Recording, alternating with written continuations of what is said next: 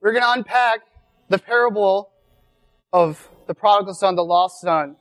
And so if you have read Bibles, can you just please open with me to Luke chapter 15? And Kayla read it, so we're gonna, we're not gonna spend a lot of time reading it up here together, but what we're gonna do is we're gonna unpack it together.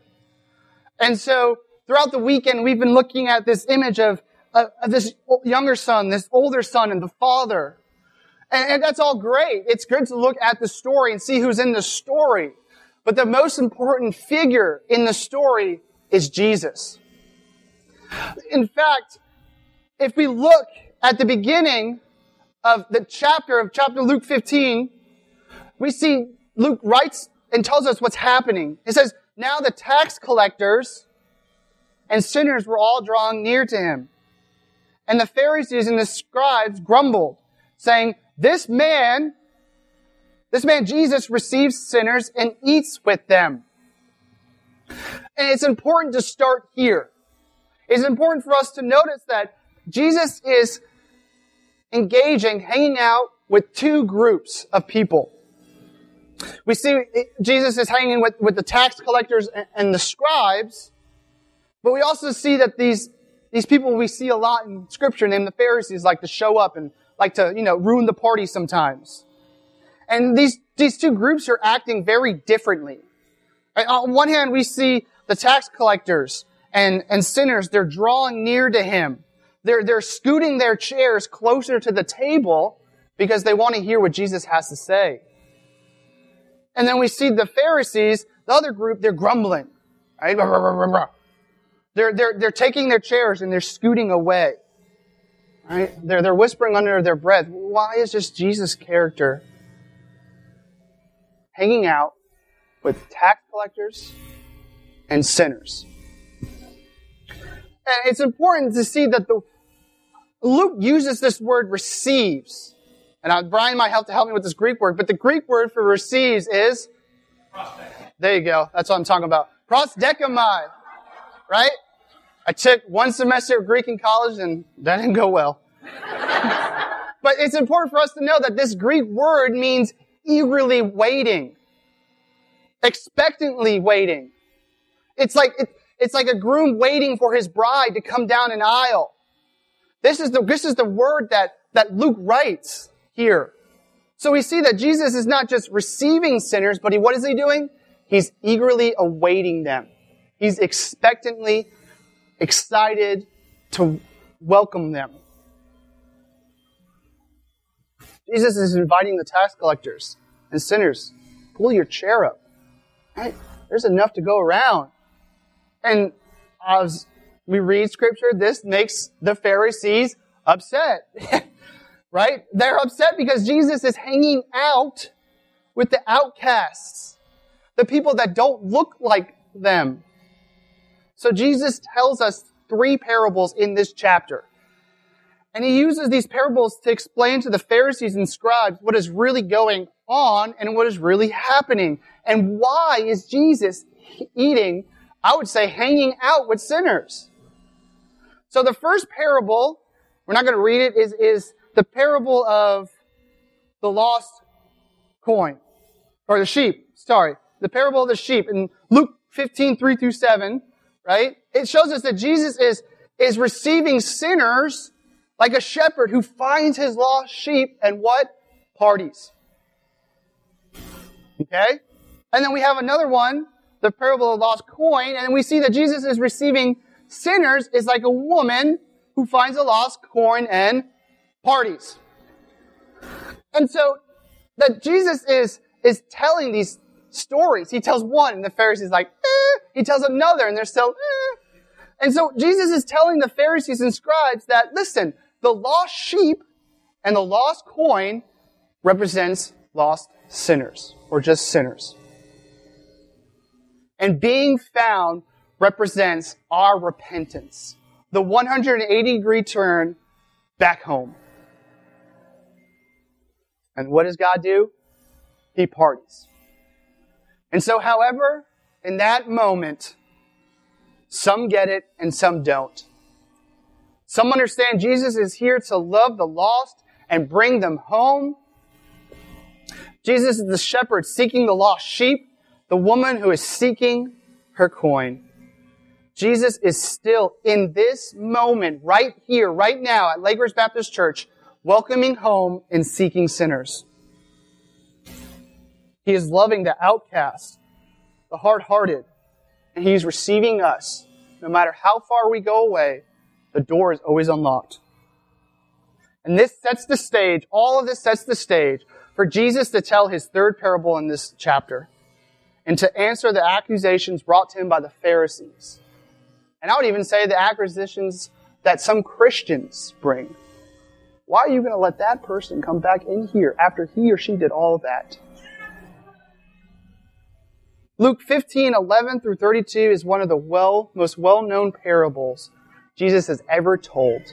It's probably one of the most well-known stories in the New Testament. But the gospel message, the message of Jesus coming to earth, is the sweet aroma that is behind every single verse in this story. Throughout every interaction the father has with the younger son and the older son illuminates God's love for sinners, for hard-hearted, for everybody. We are so quick to try to cast ourselves as either the younger son or the older son, and that's okay.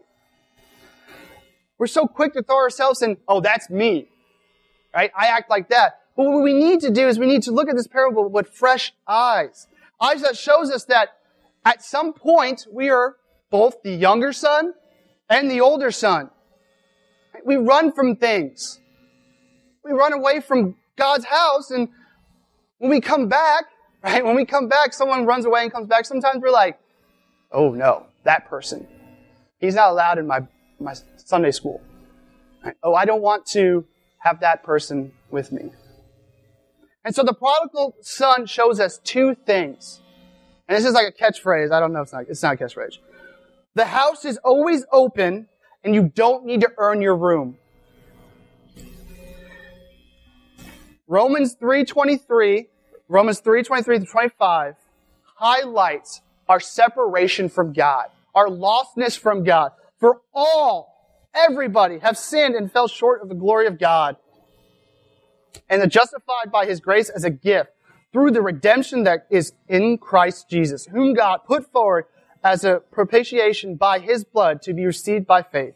This was to show God's righteousness because in his divine forbearance he had passed over former sins. We have all felt the effect of lostness because of sin. In Genesis, we see the first glimpse of lostness. Adam and Eve are separated from God. They're thrown out of the garden. And throughout the Old Testament, we see this theme of being separated from God vividly. The Israelites wandering, the judge cycle, the King David. David is a good king, but there's still something missing.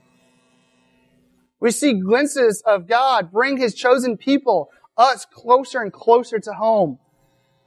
But we're still lost. We still work hard to get there. We see God hinting throughout all of the Old Testament, all of Scripture, of sending someone into the world to finally run off his porch and welcome sinners home we finally see a breakthrough to our lostness and an ability to reconcile us to God. We see Jesus vividly throughout the entire Old Testament, and we vividly see Jesus here this morning in Luke chapter 15. Luke 15 is about the love of God breaking into our cities, our schools, our neighborhoods, and our workplaces. Jesus is vividly paints this picture of, I love you so much. When you ran, when you were lost and you came home, my love never changed. In fact, I got up and I ran towards you. It is a picture of a son coming home and the father running to meet him. It's a picture of this, the father loving those who don't get it, whose heart is hard by this idea of, I need to work really hard. And I've been working really hard, God. It's a picture of Jesus loving us. What I want to do is I want us to peel back these layers, these beautiful layers of this story. And I want us to look at the first part of this parable together. And I'm not going to read all of it because we already read it. But this is just the picture of the younger son. And this picture, this story gives us a clear mental map image of what misery looks like, what lostness looks like due, our, due to our desire to, to want to cling to something else. We see that the son runs somewhere else. And he, he, want, he wants to, to go. His, he desires to, to, to go. But then we see in, in a moment, we see him come to his senses. We see him a beautiful image of repentance. And then this overabundant love of his father running from this porch. And, I was a runner growing up, and I still kind of run. And running is a lot of fun. Sometimes. But when you start running from God or running from the Father, it always starts off as free. Oh, this is great. I'm going to run to this. Woo, I'm free. But it's like, it's like, I'm going to run from Lake Ridge Baptist Church to McDonald's. Is that, and McDonald's is my end goal. I don't, I don't care about this place anymore. I want a McDouble at McDonald's. So, so what I do is I, is I run, and as I get closer to McDonald's, Lake Ridge Baptist Church gets further and further away from my rear view. And so as we get closer to the thing we were running to, we see our desire and our where we're intended to be made and commune with God, the picture of that goes away slowly. And notice that the younger son runs to something wild, right? His reckless living. It's like sky jumping, jumping feels free, and then you realize, oops, I don't have a parachute. So, so, so running from God at first feels free, reckless, wild. However, look what happened. When we run from God, you end up getting attached to something else. And that attachment enslaves you. You're not a son. You run and become attached to something that acts like a God in your life with the God calling you back. The Bible is clear in Genesis. We are made to commune with God, have relationship with Him, to chill in His house, to constantly be clothed by His grace. And C.S. Lewis calls us little Christ. And here our vision is that we are to be lighthouse for Christ. But when we run away from our source of the light, our light gets dimmer and dimmer, and we're just a lighthouse that's dark. We see that the misery here, the son Jesus describes when running from the Father's house, we see that he goes to the lowliness, to the fact that he's eating pig, he wants to eat pig pods. Do we want to eat pig pods forever? When we run, our lights grow dim and our image is covered. However, the story doesn't end there. In fact, the best part is yet to come. We get this beautiful picture of the son coming to himself, realizing in that moment what he needs most. And that is the Father's love for him. Here's the, the scene, and I, I want to read this because I think this is really beautiful. It says, But when he came to himself, he said, How many of my father's hired servants have more than enough bread, but I perish here with hunger? I will rise and go to my father. And I said to him, Father, I have sinned against heaven and before you. I am no longer worthy to be called your son. Treat me as one of your hired servants. And he got, and he rose and came to his father. The first thing that happens to this younger son is that he comes to himself. He realizes that he was made to be with Jesus. He, he realized that his identity is with the Father, and he has ran from it, run far away to a, a land and lived recklessly. This is what I like to call the V8 moment. I had this commercial so long, but it's like drinking, it's like bop on the head. It's like, should have had a V8. Right? You woke up. This is the sense where he, he's awoken by, what am I doing? And this is not, he's not being awoken. The Holy Spirit is invading his body and saying, listen, go be with your father. He realizes that he needs the father in order for his light to shine bright and his image to shine vividly. Then we see he, he rehearses this thing. He says, I'm going to be a servant. In this moment, he sees that he feels completely unworthy to be with the Father. That nothing he can do can make himself right. He humbly acknowledges his brokenness and his need for his Father. And I want to be lostness, being lost, separated, is not something we can make excuses for. We are all guilty of sin. We are all guilty of separation. We are rebels against God. We know the Father's will, but we reject it sometimes. But the image of repentance is a deep sense of how horrible we have been to, to God.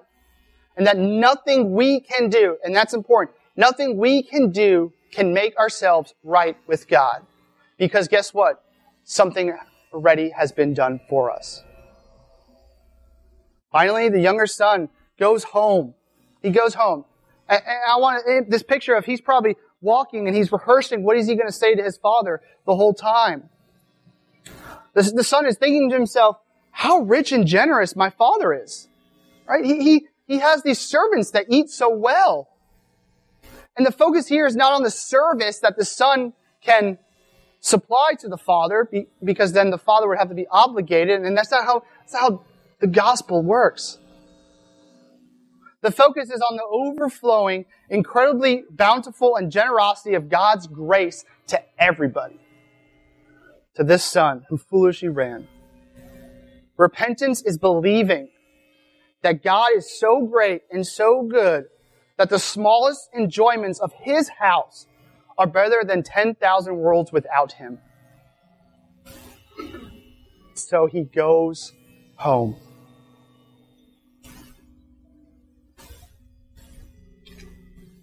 And we have this image of this father.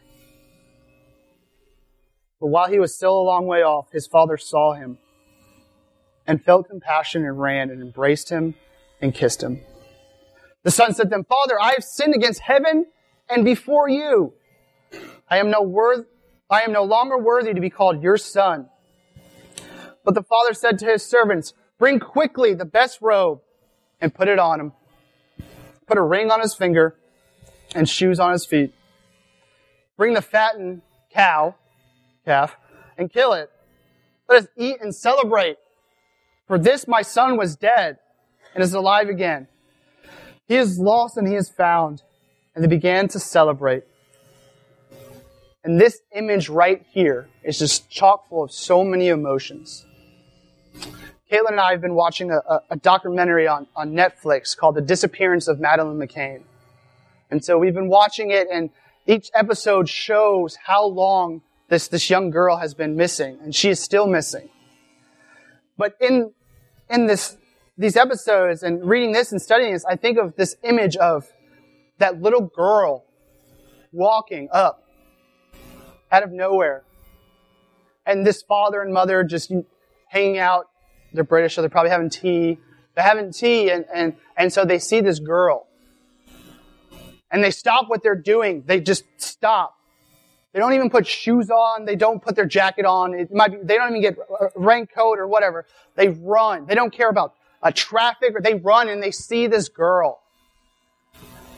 And they, they embrace this girl. And this is this image of this father right here. This is the image of Jesus welcoming sinners back. The first thing the father does is he sees his son way off in this distance, walking towards him. Jesus tells us that his son is coming up over this hill. And it's important to note that God is not busy with other things, that he is not concerned with his lost children. Before anyone else sees, God sees. God sees those who are a long way off and sees those who are close. God saw a long way off that his son is coming to repent. He, he walking, he turns, I'm going home. And what the Father does in that moment is what I think is the only appropriate thing. He feels compassion. Notice he doesn't feel anger or wrath or disappointment, but he feels compassion. He's been waiting for that son to come up over that hill. Maybe on that porch. I don't know if they have porches back in. Ron, you've been to the Holy Land. They have porches back then? Sure. Okay. He felt this compassion. He's been waiting for his son. And when he saw him, he's overflowed. He runs out to greet him. And he runs, runs towards him. And, and our speaker, Phil Gate, mentioned that, that in this culture, an elderly man, who this guy was the father probably, who owned a lot of land and had a lot of servants at his command, would not run to meet anyone. It was a taboo. You just didn't did, you didn't do it. You would sit down and be like, hey, yo, Steve, go get my son. Well, we see this picture of, of this father getting up and running after, running towards his son. The son who was, who was lost and in this place of darkness and sin. And what the father does, he, he embraces his, him, he embraces him and kisses him. Think about that exchange. Think about that person in your life you want to come home to the Father. Maybe that person is sitting in this room. This person who, who's been in unbelief, recklessly living, engaged in sin hard heartedly. Think about what it would look like to see the brokenness in their face and to reach out, embrace Him, and kiss Him because that's what God does. God welcomes you home. So the son reacts in a way.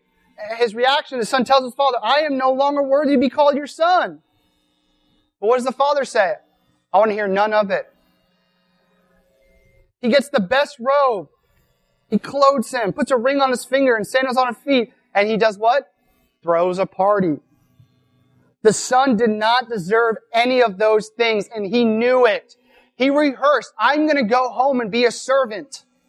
I'm going to, I'm going to get a list of, of how much stuff I need to work to regain the love of my father. I need, I need to work the fields every day. But what does the father do? He takes a robe of righteousness and he puts it over him. He puts a ring on his feet, finger, and sandals on his feet. He is home. And the father says, you don't need to do anything. You were lost, but now you are found. I love you. However, we know that the story does not end there. Right? When all this partying is going on, something else is occurring, right? We're partying and stuff, and then the older sons hear all this music. Oh, what's going on? What's with all this music? And the oldest son challenges us, I think. Why? Because this second part of the parable is for the long time church goers. Because those people who someone walks in, they do this. Right? The guy who's got tattoos. Right? It's the guy that we don't really want to talk to at work. It's for people who don't struggle as much from running from God, but struggling with those who do, condemning those who run from God. And for those who think I have been here in your house for all these years working my tail off and I get nothing, that's what the older son's saying. They're saying, I've been to Wednesday night Bible study. I've been to Sunday morning, maybe Sunday night. I did this Easter prayer thing, which is good. He's saying, but where's my fattened calf? Where, where is my party? Right? I've been here the whole time working, working for your love, working for my inheritance. But what does the father do?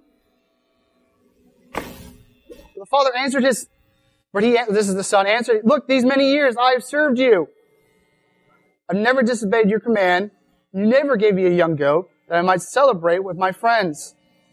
The older son is, has this idea that he's been serving so long, obeying everything the father gives him, wanting a reward for his service.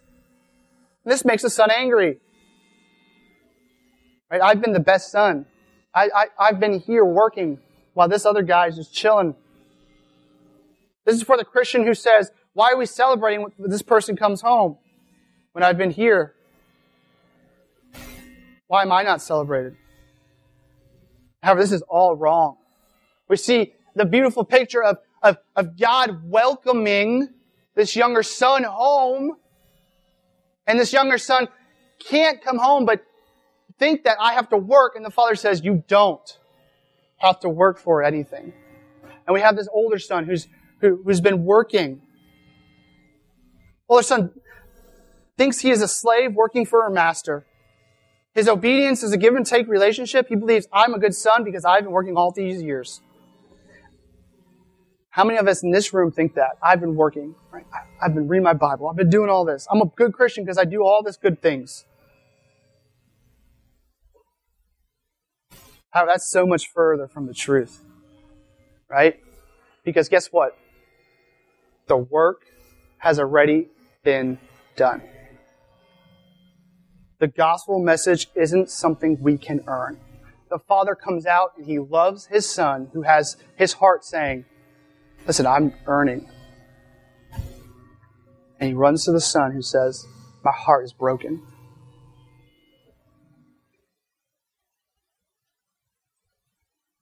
The gospel is something that was bought with the price of Christ's blood. Jesus didn't come to the world and hang up a help needed sign, but he came and hung up a help available sign. Throughout the entire parable, something remained constant, and that was the father's love for both his sons. The younger son thought he would come back and work as a servant, thinking, I can earn my way back. I can earn the money I lost. But the father gave him a robe, a ring, and called him my son and loved him. The older son who was angry that he's been working all these years so hard, following the commands of the father, being a good man, comes to him and loves him and says, your heart is, is right in the place, but it's hard-hearted. Church, the love of the Father is something we can never earn or deserve. We see on the one hand the younger son who deserved nothing, but was given a full sonship. And on the other hand, we see the son believe that he earned his father's love. And the thing that changes our hearts, the thing that changes the heart of the younger son and the heart of the older son is the gospel message. It's, it's us understanding that we are broken people, separated from God, sinful, wanting to desire something else, wanting to run to something else. And when our brokenness, we see this sign saying help available, not help wanted. So we go and we see and we, and we feel this love of God, this, this overabundance love. And we see Jesus says, I got you. That cross thing, that was for you. And our only response is to go make a room in God's house. The one constant thing that remained in the story was the father's love for his sons. And that still remains today. We're both sons. On one hand, we are constantly struggling, running from things, running away from the house. God saying, Come home. When you come home, you don't have to sweep the floor. You don't have to do chores. Come home, I will love you. And he's saying to those in that house who's been in, in that house for a while working, he's saying, You didn't earn my love. I already loved you. Your, your, your brothers come home. We have to celebrate. And so that's what Jesus does. That's what God does. In this moment, he is celebrating people coming home and people's hearts changing. And in this moment, he can celebrate today. If you've been running from something and, and, God's house is getting smaller and smaller, the only thing you need to do is turn around.